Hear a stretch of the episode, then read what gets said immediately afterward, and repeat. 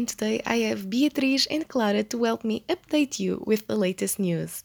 First of all, Beatriz, there is a lot to talk about this week, isn't it right? Let's start with banking. Yes, that is right. In the Federal Reserve officials meeting earlier this month, they expressed great concern about inflation and they will not hesitate to take appropriate actions to address inflation pressures.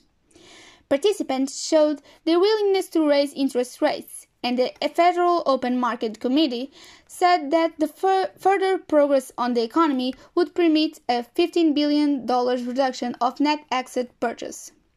However, inflation has gotten even hotter since the November meeting, and some Federal Open Market Committee members suggested that allowing a higher reduction in purchase could be acceptable so that the committee could make adjustments related to inflation pressures. Furthermore, officials said that they are ready to let inflation run hotter than normal, rather than raising interest rates to allow the improvement of the employment picture. That is definitely a topic to be concerned about. Inflation rates have a great impact on everyone's life. Moreover, Clara, what can you tell us about Germany's government holds as a great promise? Hello, everyone.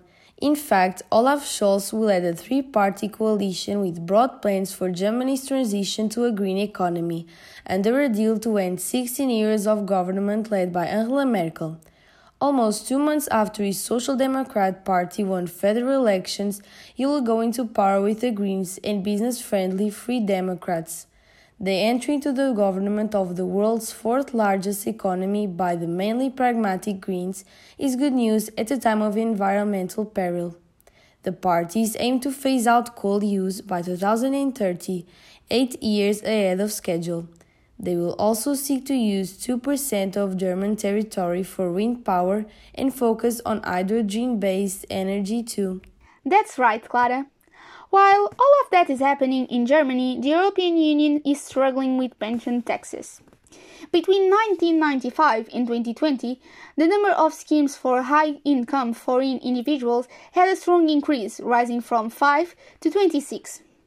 According to the European Union Tax Observatory, the Portuguese regime for foreign pensioners, non habitual residence regime, is one of the most aggressive schemes to tax competition in the European Union, alongside the pension schemes of Cyprus and Greece. These regimes only target individuals with high incomes and have a long duration and great tax advantage. Reforming the European Code of Conduct and a better coordination between member states are the suggestions made in order to decrease the occurrence of these schemes. Furthermore, also in Europe, a mass drowning exposes how Britain fails to manage migrants. On November 24th, an inflatable dinghy capsized off the coast of Calais, France. At least 31 people drowned in the frigid water. French authorities recovered the bodies of 27 migrants who they said drowned in the English Channel trying to reach the UK, one of the area's deadliest migrant crossings in recent years. The International Organization for Migration says that this is the biggest single loss of life in the channel since it began collecting data in 2014. The channel is one of the world's busiest shipping lanes and currents are strong. Human traffickers typically overload the dinghies, leaving them barely afloat and at the mercy of waves as they try to reach British shores. Despite this event in Europe, in Puerto Rico, we have great news in comparison to the rest of North America. After the devastation caused by Hurricane Maria, which killed about 3,000 people and left parts of Puerto Rico without electricity for 11 months in 2017, dealing with the COVID 19 pandemic was a thought challenge. The hospital system was in disarray. About 15% of medicinal workers left for the mainland, and the earthquakes made many clinics shut. Nevertheless, Puerto Rico handled the pandemic above expectations. Unlike much of America, the island set severe rules beforehand.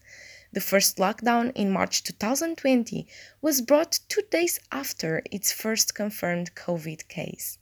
Currently, the situation is the, in the country is much more convenient than in the USA. That is definitely a success story for Puerto Rico. In Hong Kong, the news are not so great. The young activist was sentenced.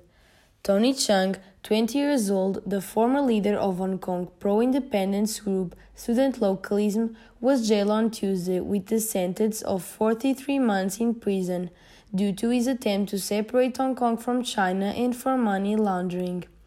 In the trial, District Court Judge Stanley Chan said that he actively organized, planned, and implemented activities to separate the country.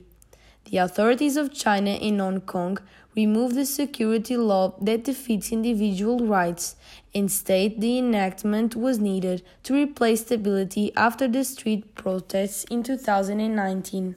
To conclude, we have to talk a little bit about the climate. This week, the oil studies as investors question a reverse release.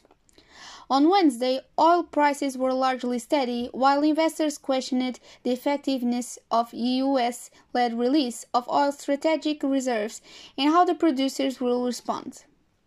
This release from strategic reserves aimed in coordination with China, India, South Korea, and Britain to cool prices after OPEC Plus ignored calls to pump more barrels of oil. However, according to the head of the International Energy Agency, some countries have not taken a helpful position in terms of oil and gas prices, leading to a not enough supply for consumers. JP Morgan Global Commodities Research also said that any impact on oil prices from the release of crude may not be sustained for long. For this reason, the attention is now on how the Organization of the Petroleum Exporting Countries, Russia, and their allies will react to the release. And that was all for this week. Thank you, Clara, and thank you, Beatriz. We wish you all a great weekend and hope to see you next week.